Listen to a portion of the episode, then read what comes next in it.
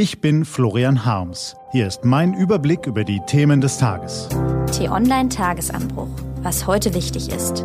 Donnerstag, 6. August 2020. Sicherheitsbehörden sagen Rechtsextremisten den Kampf an. Gelesen von Eva Morlang.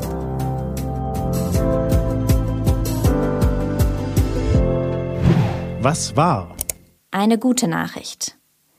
Keine Frage. Zu den Aufgaben von Journalisten gehört es, den Finger in die Wunde zu legen, Machenschaften und Skandale aufzudecken, auch wenn sich mancher Skandal hinterher eher als Skandälchen entpuppt. Ohne die akribische Arbeit vieler Journalisten wäre der Wirecard-Betrug, die Mautaffäre oder die rechtsextremistischen Umtriebe in der AfD wohl kaum aufgedeckt worden. Nur drei Beispiele, in denen Reporter durch wochenlange Recherchen Missstände zutage beförderten. Manche Enthüllungen schlagen hohe Wellen und initiieren staatliche Ermittlungen. Manchmal kann einen als Journalist aber auch das Gefühl beschleichen, dass man gegen Windmühlen anschreibt. So erging es zum Beispiel den verdienstvollen Kollegen, die jahrelang über das Erstarken des Rechtsextremismus in Deutschland berichteten, brutale Gewalttaten dokumentierten, die Schicksale von Opfern beleuchteten, die Netzwerke der Neonazis offenlegten und beschrieben, wie die Szene sich aus tumpen Skinhead-Banden in smarte Seilschaften verwandelte. Die neuen Nazis gründen Kaderschmieden, versuchen Polizei und Bundeswehr zu infiltrieren, treten den Marsch durch die parlamentarischen Institutionen an und kommandieren Armeen aus Hasstrollen im Internet.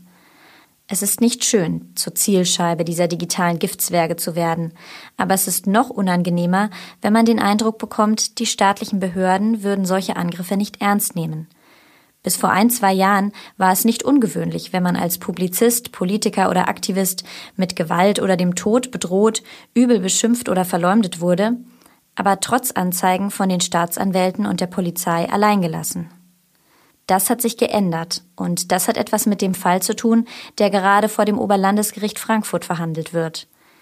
Gestern hat der Angeklagte Stefan Ernst ein drittes Geständnis abgelegt und zugegeben, dass er den Lokalpolitiker Walter Lübcke erschossen hat.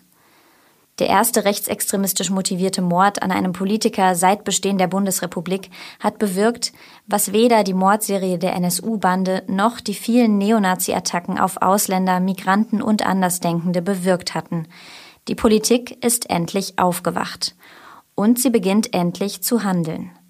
Landeskriminalämter ermitteln proaktiv gegen Hassprediger, bringen Morddrohungen selbst zur Anzeige, informieren Betroffene und bieten Schutz an. Staatsanwälte treiben Verfahren voran, statt sie versanden zu lassen.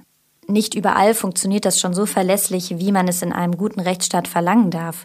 Und bei der hessischen Polizei hat man nicht erst seit der NSU 2.0-Affäre den Eindruck, dass da etwas grundlegend schief läuft.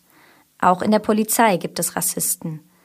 Aber aufs Ganze gesehen hat sich etwas verändert. Deutschlands Sicherheitsorgane sind aufgewacht und nehmen den Kampf gegen den Rechtsextremismus endlich ernster.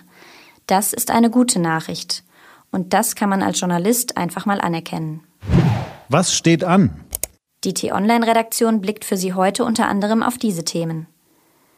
Am 6. August 1945 um 8.16 Uhr wurde die erste Atombombe der Geschichte über Hiroshima abgeworfen.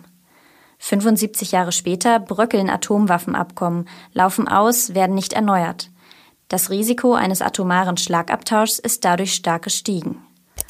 Und die meisten Hamburger Schulen wollen heute wieder in den Regelbetrieb starten. In manchen genügt allerdings schon ein einziger Corona-Verdachtsfall, dass die Rückkehr in die Klassenzimmer schon wieder abgeblasen wird. Es wird wohl nicht bei Einzelfällen bleiben. Diese und andere Nachrichten, Analysen, Interviews und Kolumnen gibt's den ganzen Tag auf t-online.de. Das war der T-Online Tagesanbruch vom 6. August 2020. Produziert vom Online-Radio- und Podcast-Anbieter Detektor FM. Den Tagesanbruch zum Hören gibt's auch in der Podcast-App Ihrer Wahl. Kostenlos zum Abonnieren.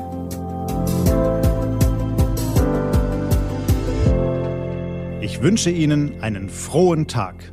Ihr Florian Harms.